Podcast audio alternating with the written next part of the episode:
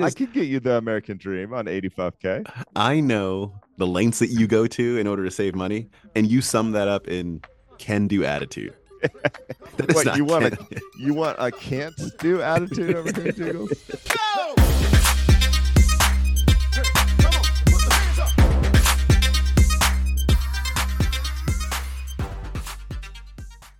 This podcast contains the arguably witty banter of two friends, Skippy and Doogles, that like to debate about investing.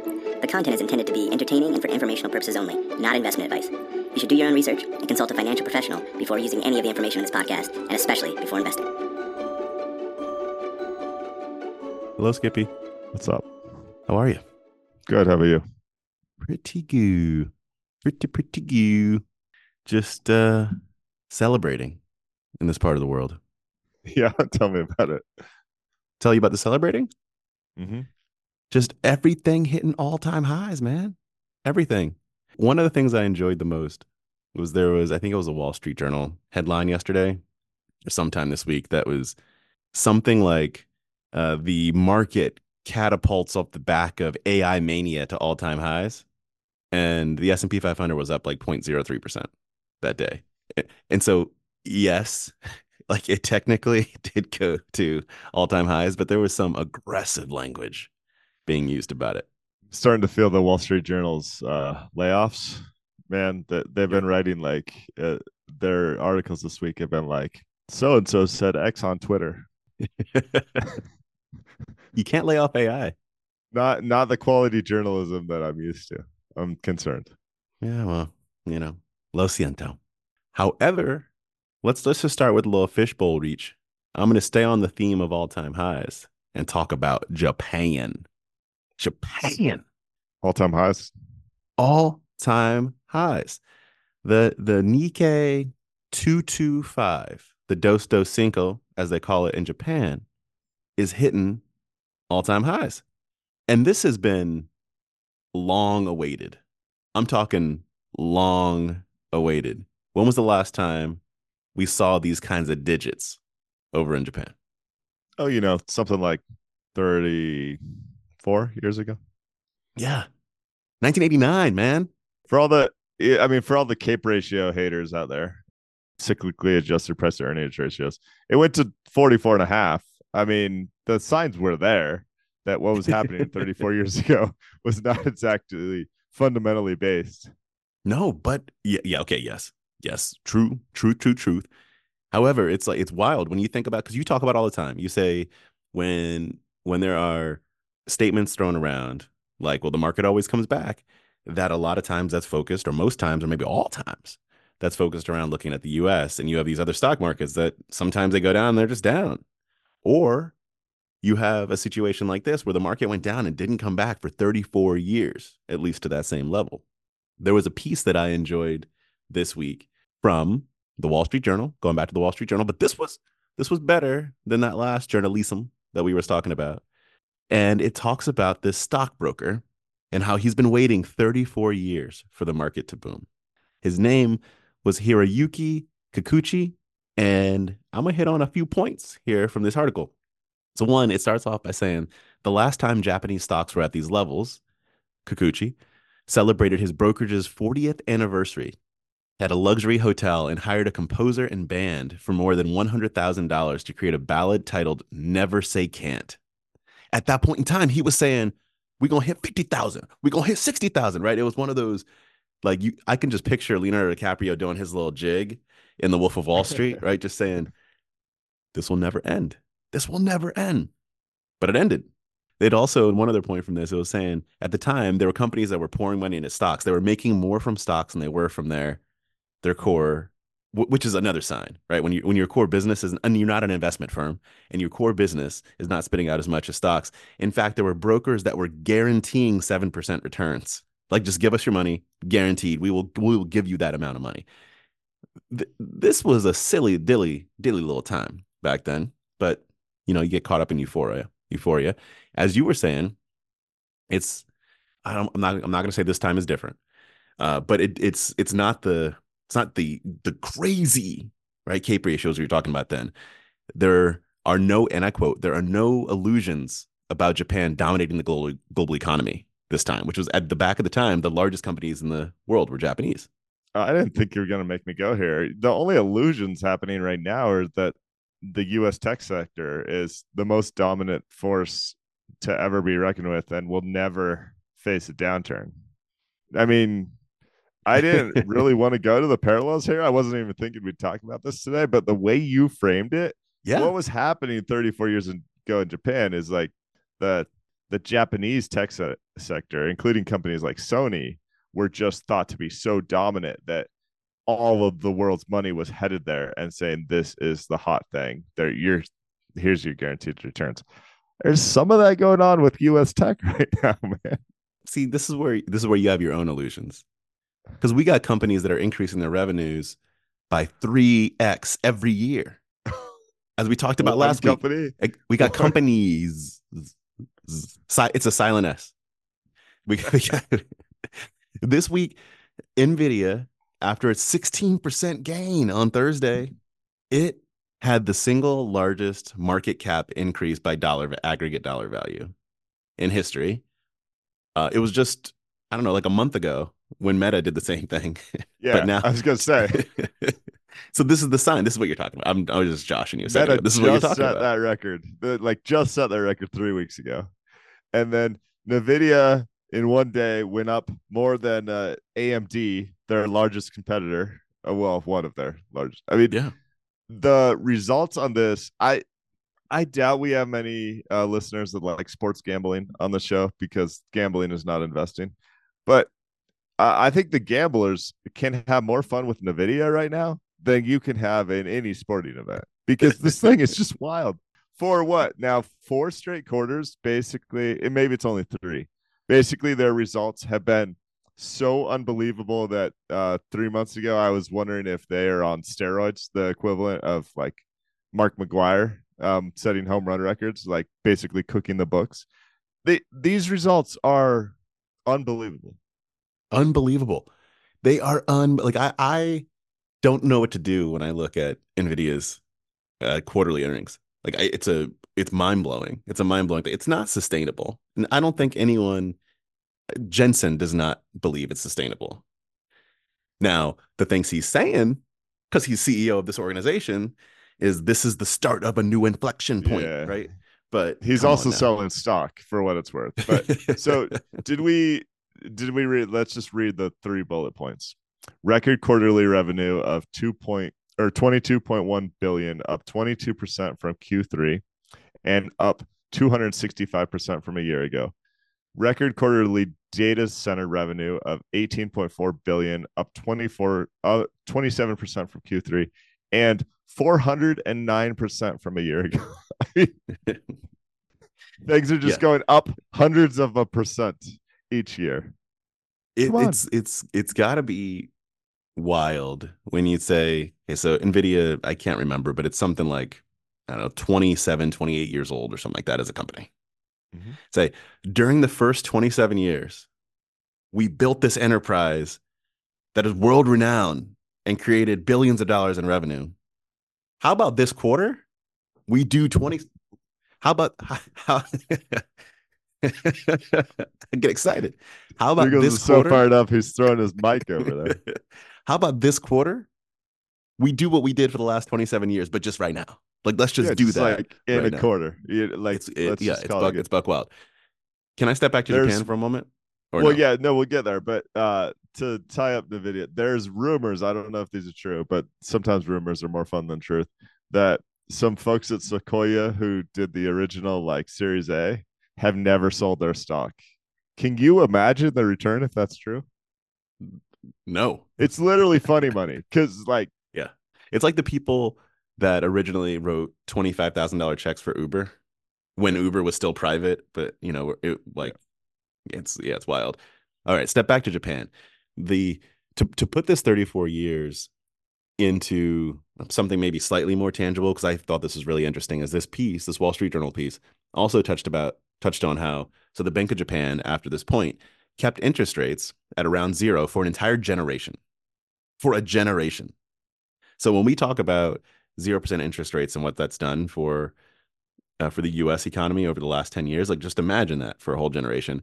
And so what that's led to is the broker that we were talking about in this piece, Hiroyuki, he now has passed on. So his father originally ran the brokerage. His father passed the brokerage to him. He now has passed the brokerage on to his son. And what his son was saying is that what's happening now is no one knows. Like, no one's ever seen it, but his dad has seen it. He's like, this is, and I quote, "My dad is a guy who knows that market where rates are rising, stocks are rising. He's one of the few surviving executives who has experienced that." This is great. I love this point because effectively, if you look at the graph here, for 34 years, it's pretty symmetrical. Like, it goes down for 15, 16 years, kind of. And then it slowly, like, basically it does very little for the middle 20. But yep. Just recently, it's starting to ramp up in what looks like an exponential curve. But that insight is incredible. Like, you have to be whatever, 60 to 80 years old to even know what it's like. Probably older, you know, probably 70 to 90 years old to even know what it's like to be in a market of all-time highs. Yeah. And here in the U.S., the market goes down for a week and people are like, the world might end. Like, we don't understand. And then it goes up for a week and we're like, good times forever. Right? We don't understand how to just operate in a world that isn't on extremes. Well, what's going to happen is at some point we'll have a prolonged downturn and people will be talking about, I don't know anyone that was in the market in 2008. And we'll have the reverse of this. Yeah, that's true. Actually, we won't, right? American tech is going to go on forever and everything's perfect and there's nothing to worry about. And I mean, all we need is about 5 years and Nvidia will be a $7 trillion revenue company. Oh, no, 10. Come on. Oh, $7 trillion revenue. That's not revenue. I'm talking about 3x every year. What's going to happen is the AI that Nvidia creates actually will start making its own chips and then selling those own chips, but all under the company umbrella of Nvidia. So it could be $100 trillion revenue. Jensen becomes a cyborg. Sam Altman becomes a cyborg. And then they just, he puts himself into his oven. All right. What you got? What you got in the bowl? We're off the rails. I found this really interesting. I won't give all the caveats of, I haven't done all the fact checking, but Investopedia came out with an infographic that says, the American dream now costs $3.4 million.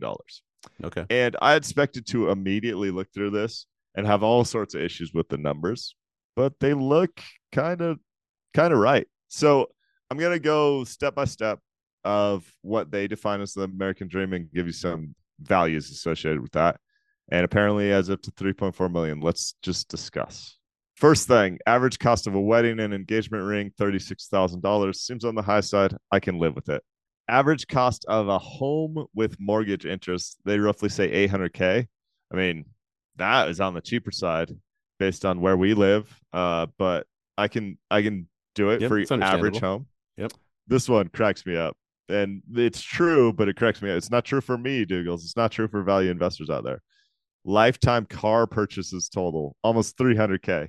Come on, more like $300 where I live. I mean, buy that used Corolla, people. I'm exaggerating a little. But again, believe it, right? You buy, I don't know, over the course of your lifetime, four $50,000 cars and pay some interest. Or it's more than four, probably, because it's one for you and one for your wife. And then you get the minivan when you have the kids and everything else. This is a little pedantic, but out-of-pocket cost for two baby deliveries in the hospital, they say $6K. Average cost of raising two children to the age 18 is almost $600,000. Recent data I've seen says that's true. Any surprises for you yet, Dougals? So basically, you have a house, some cars, and you've got your kids to 18. Nothing seems to what you're saying. Nothing seems wildly off. Maybe different than what my thought process would be, but not wildly off. All right, so this is where this is uniquely American. That they say that you'll spend almost $900,000 on family health insurance. This is premiums and insurance costs. Certainly seems on the high side, but we are the most expensive and worst. How do I say it? the worst healthcare coverage per cost of any place in the world by significant margin. So I wouldn't really quibble with this one either. Yep. Yep. Makes sense. That makes me sad more than anything else. I mean, yeah, you to have the American dream, think if you could put $1 million somewhere else. But so I mean, that's I'm rounding a good amount, but that's like a third of the total cost they're talking about. Absolutely. I mean, not quite. It's like, I mean, isn't that sad though? Yeah. And the fact that you and I both aren't immediately like, no, that's insane. We're kind of like, no, yeah, that's it.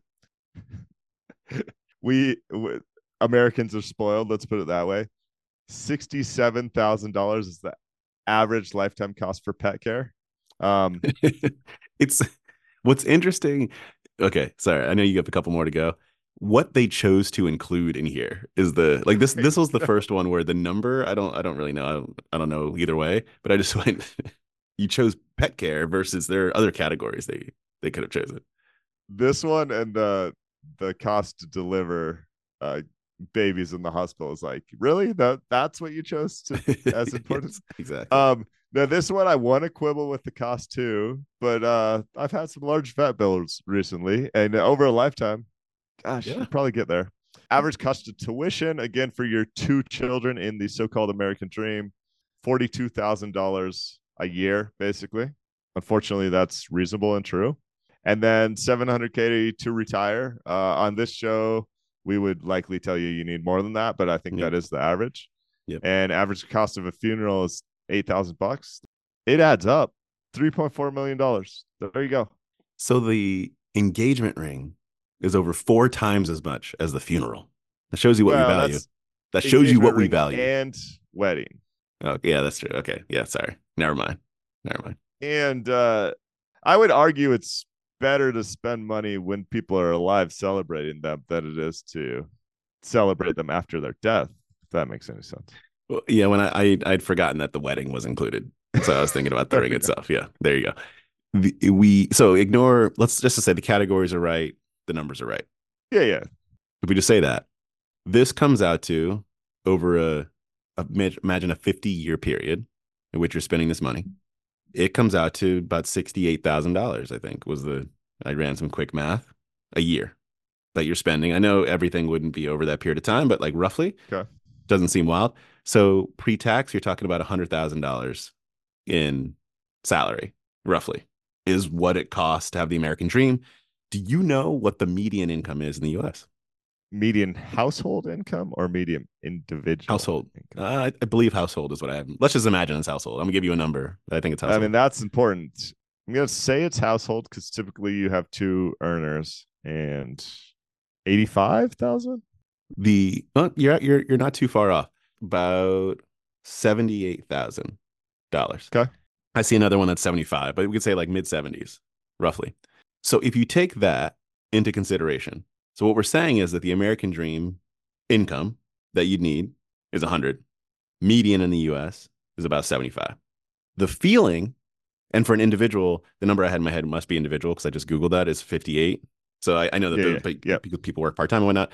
So the feeling around the American dream no longer existing, there's a lot of other factors going into it, but if you just take this like simple view of it, it starts to make sense.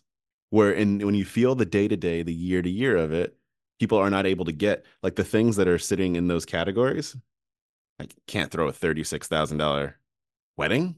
I can't do it, right? And when you see that's what that costs, I can't do it. That's what that costs, I can't do it. I need $700,000 for retirement. I have $0 in my retirement account, right? When you start to see these things, it also gets in the way of people being able to achieve it. I'm taking this to a new level. Sorry. No, I kind of like this though. So let's put on we need a fake name for Dave Ramsey that actually gives good financial advice. Let's put on that little hat. We need Gordon to come Ramsay. Up with a name as different as possible. Anyway, let's put on the Skippy and Doogles hat here and help to solve that problem, Doogles. If you have maybe $80K a year and you need 100 to do these. What I think there's some extravagant pieces in this so-called American dream. Yep. That, can easily cut back on the cost of a wedding and an engagement ring. You can easily cut back on your lifetime car purchases. I would hope with a little can-do attitude, you could cut that insurance premium in half. High yield savings account, other things. Like, come on, there's wiggle room here. I could get you the American dream on 85K. I know some of the things that you do, the lengths that you go to in order to save money, and you sum that up in can-do attitude. You want a can't-do attitude over here, Doogles? I guess I won't turn this into my like personal garage sale on how to make all the numbers work, but I still think it's, let me say it this way, your general tone of like, oh, well, so the American dream doesn't exist anymore because you need 100K and the household income is less. I just want to say that's not entirely it. Some of it is, how am I going to make this work? Right? Yeah, I agree with you. I fully agree with you.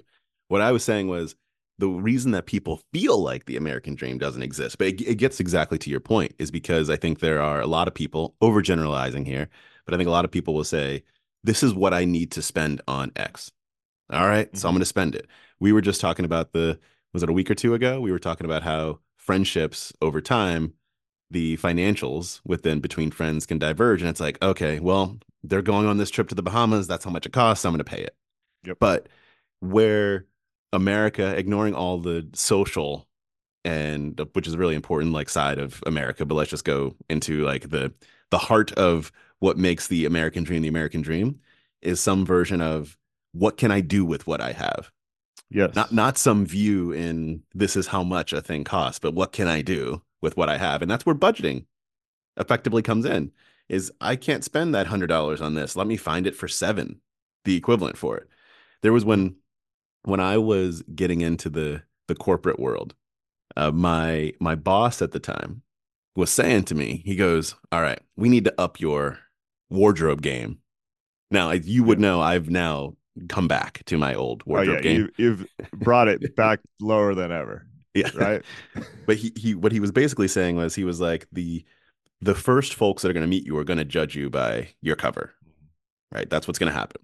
So he hired somebody for me to take me to like all these fancy shops to go and like put on the all the fancy stuff.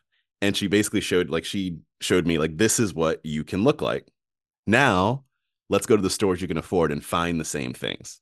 Like that was the way. Brilliant. Yeah, that was the way we kind of mapped out the stuff that I should buy, and then went to like the thrift shop and we're like, okay, now how do we put that same thing together? And that's it's a direct example, but you can think about that in other ways. What are the attributes of this thing that I feel like I want or I need? And how can I find those same attributes at Dollar Tree or Dollar General if you really know what's good for you? Boo. Doogles is a stockholder. Boo. I'll try to stay off my soapbox, but you said something there. I didn't think we were going to talk about this in any way, shape, or form. You said something there that's so important, which is along the lines of like part of the American dream is kind of a can-do attitude, or making the best of my current situation with my current means. Let's not get lost in just throwing numbers around and being like, I can't afford that. Life sucks. Let's actually tilt our frame of reference and our frame of like our mindset here to say, yeah, but if I have 85,000 in my household, like, look at all the things I can do, and look at all the opportunities where other Americans spend money in ways that are completely frivolous. And like, my quality of life can be just as good. Yeah. Even if I make a little less. Or better. Probably better. Or better. Honestly, yeah. Probably better. Yeah. Psychologically, you can also be better. Although it's hard to get to for some folks. Yeah. I like that combo. Thanks for bringing that up. I like that combo. Can I ask you this question? It's kind of related, but you sent me a 25-page research article on... called Nobody Ever Gets Credit for Fixing Problems That Never Happened. What's going on with this, Doogles? Give me the breakdown. Are you asking why I sent it to you, or what's in the piece? The thing with hosting a podcast with Doogles is sometimes you're going to get like a 160-page research paper. Sometimes it's only going to be 30 pages. Like, and you never know how in depth, how much research you need to do on these things in advance. What piqued your interest about this guy? So one was, I think the title is fascinating and right. There are certain things, right. And then I'll touch on a little bit of the paper itself.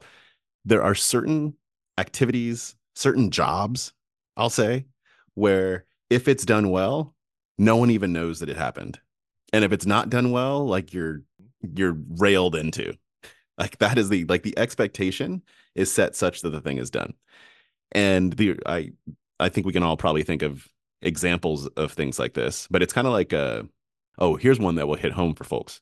On Monday or Tuesday, in your average organization, payroll is sent into the payroll organization. And then on Friday, you get your paycheck.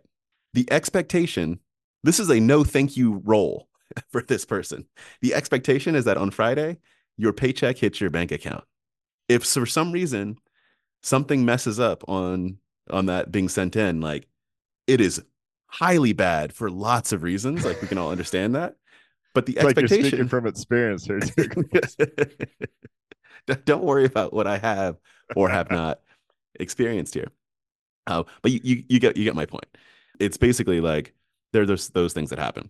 So what this piece was about was around process improvements in organizations and different ways that you can improve processes and whatnot. And so what this is saying was that when you get a process to a point where it then prevents things from occurring, no one gets credit for that. No one gets credit for the person behind the scenes when Batman's behind the scenes and, saves the day. And so therefore you wake up in the morning and don't realize that Gotham City almost went down. You don't get credit for it. But I liked this from the perspective of thinking about ways to run teams. And there was a lot of process in here too. But when you just think about ways to run teams and ways that you can say, like, how do you either push a team just to go harder? How do you think about doing things that might be more sustainable and have less short-term outcomes, but the process itself ends up being better? So it's working smarter versus harder is like the simple way to put that. So I'll pause there, but that's what I liked about it. That is pretty good too. There's a good line like on page 3, simply talking about some of the trade-offs that you have to balance here. And one is that when you talk about process improvement, it's not something you just buy off the shelf, plug and play, or it's not like you go hire the consultants to come in and tell you how to. Lots of people actually do this and it never works.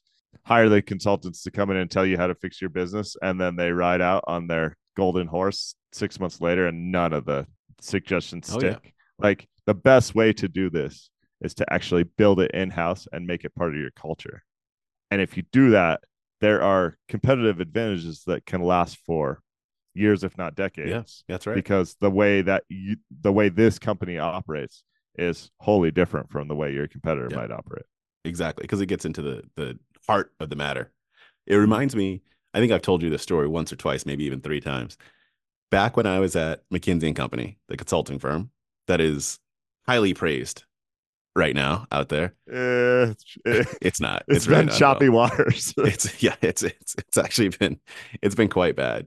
This is not what I was going to talk about, but someone sent me a headline this week. The headline is, "Do McKinsey and other consultants do anything useful?" But on that point though, I went to one of the partners in the firm because I'm like a self career sabotage. It's like the name of the game. I'm a terrible employee. I went to one of the partners there and I said, look, I think we can all agree that we are not helpful as consultants, but what we are very good at is being a university. It's like, this is a fantastic training ground for people learning like processes and frameworks and like the heart of business. And what if we organize our activities around the fact that we're better at teaching people how to do things than we are at consulting? What do you think the reaction was? I've heard that story before. It's not good. It's a terrible thing to even suggest, even if it's true. Yeah. So don't do that. Don't do that, people. The partner was not amused. Is what happened there. This reminds me of me arguing in business school with one of my professors that some businesses are not in business to make money. You should have seen his jaw drop. It's true. It is true. I don't want to get sidetracked on that, but it is true. There's a very small sliver of businesses that are not in business to make money. But it goes to whether it's your business school or your consulting firm, those places don't understand. They can't even fathom helping a company like that. Yeah, so it breaks the brain. Some things just break the brain. Okay. I think this will be quick. So we've talked about I-bonds before. We all know that I-bonds, so actually, let me back up. I don't want to say we all know. I-bonds are bonds that are provided by the United States Treasury, and they are meant to adjust according to inflation. And so if you go back a couple years when inflation in the U.S. was ramping up, the interest rate that was paid by these I-bonds also went quite high. I believe 9.62% was the rate, the highest rate that was paid. So people in the U.S. started buying these bonds a lot. And now, with inflation having come down a bit, people are starting to cash these bonds in. And there is a chart that is showing the value of I-bonds that were redeemed by investors over the last 5 years. And I knew that 2023 would have been a high redemption year, but it is mind-blowing how ridiculous this is. So basically, I can't get into the nuance of the chart because the numbers are just too close. The graphs are too close. But imagine somewhere between like about $500 million a year was the average amount of I-bonds that were redeemed per year between 2019 and 2022. In 2023, it was $6.5 billion. That's a lot of I-bond redemptions. And I don't know what this does for the market exactly, what this does for cash in consumers' pockets. I also don't know who necessarily was purchasing the I-bonds, like what quartile of income they were, but it's fascinating. I think you're making this more complicated than it is. I'll rail on economists a lot of times when they think that humans are just computers, but all that happened here is humans actually acted rationally for once. That doesn't happen. It does sometimes.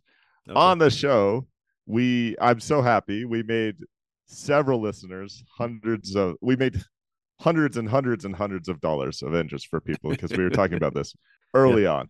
And yes, the going interest rate at a bank was 0% something.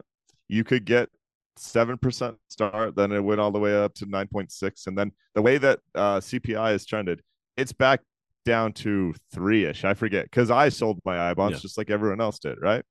And I still got some. Really? Yeah. April 1st is my next sale. That's when I'll be out. There we go. But it trended in a way where it was by far the best U.S.-based safe place to put your money, and then it very quickly became where you could get 5%-ish at a reputable bank, fully FDIC insured, and you were only getting 3% in I-bonds. So people just acted rationally with their money. The chart's funny, but I'm actually, what's the word for less than 0% surprised? Like, this is just people being underwhelmed. So proud. It completely underwhelmed. Oh, you didn't have to throw. I put my heart out vulnerably. And I stepped on it. You stepped on it. Completely underwhelmed. Okay, that's fair. All right, how about this next one then? Let me try something else on you. So I'm reading this book right now called Subliminal. It's by the same guy that did The Drunkard's Walk, if anyone has read that one.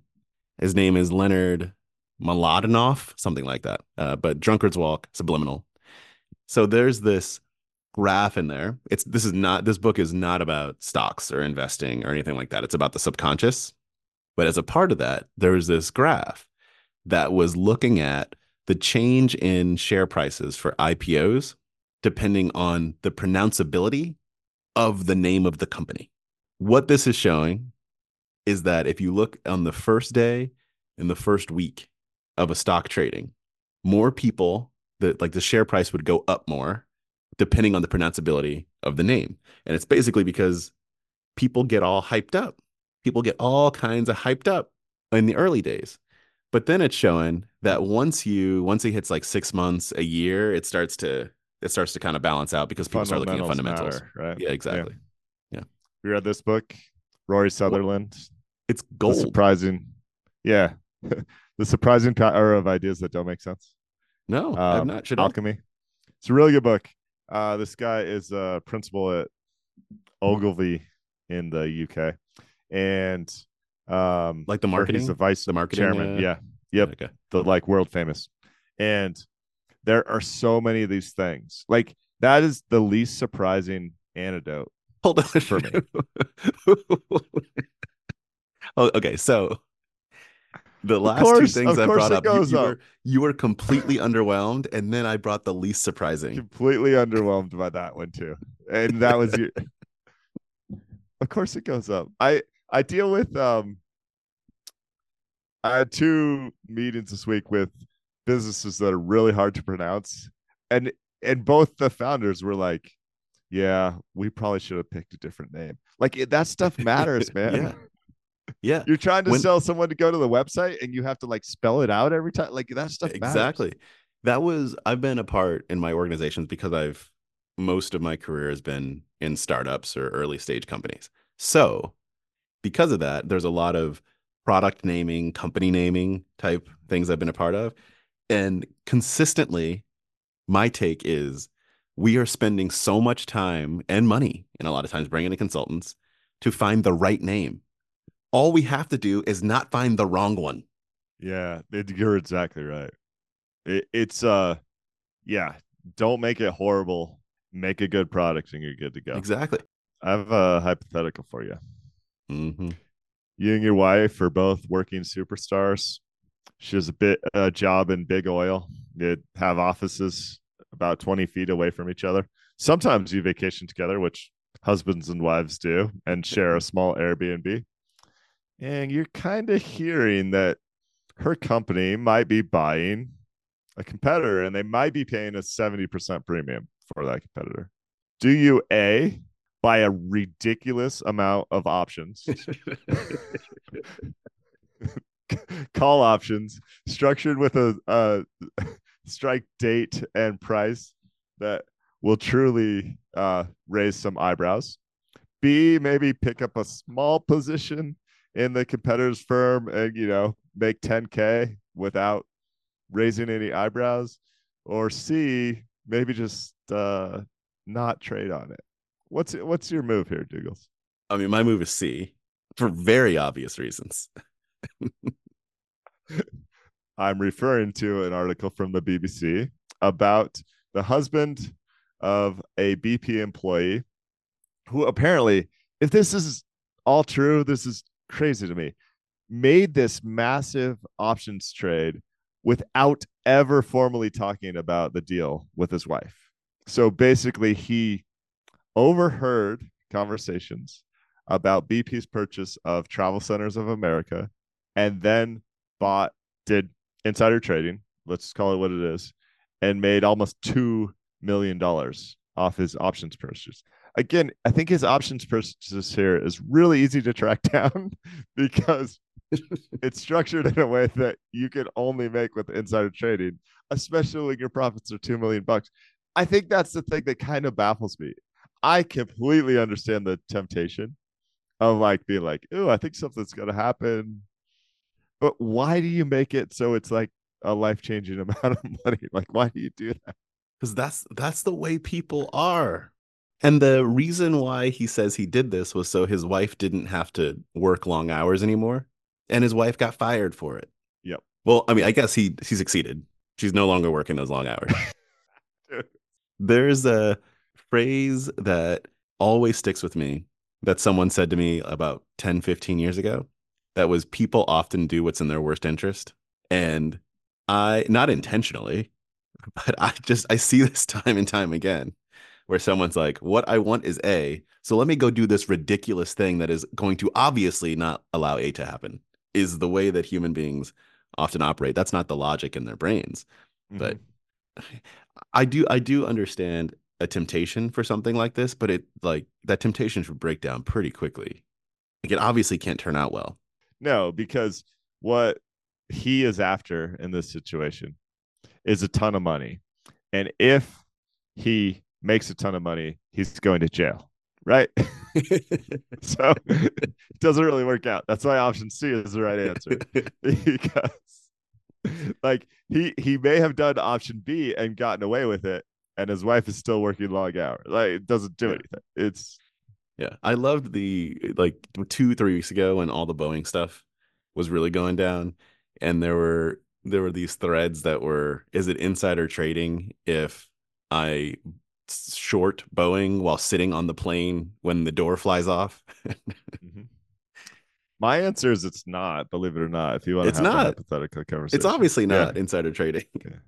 It's like you just have access to that information more quickly. Like that's public information. Exactly. It's like eating a bowl of Cheerios and being like, these are really good, I should buy the stock of General Mills. Like that's not insider trading. Oh, it's better than that. It's like if you're on the assembly line with the new product releases and you're the first person to take a bite of that new cereal. It could be this, or maybe mind blowing.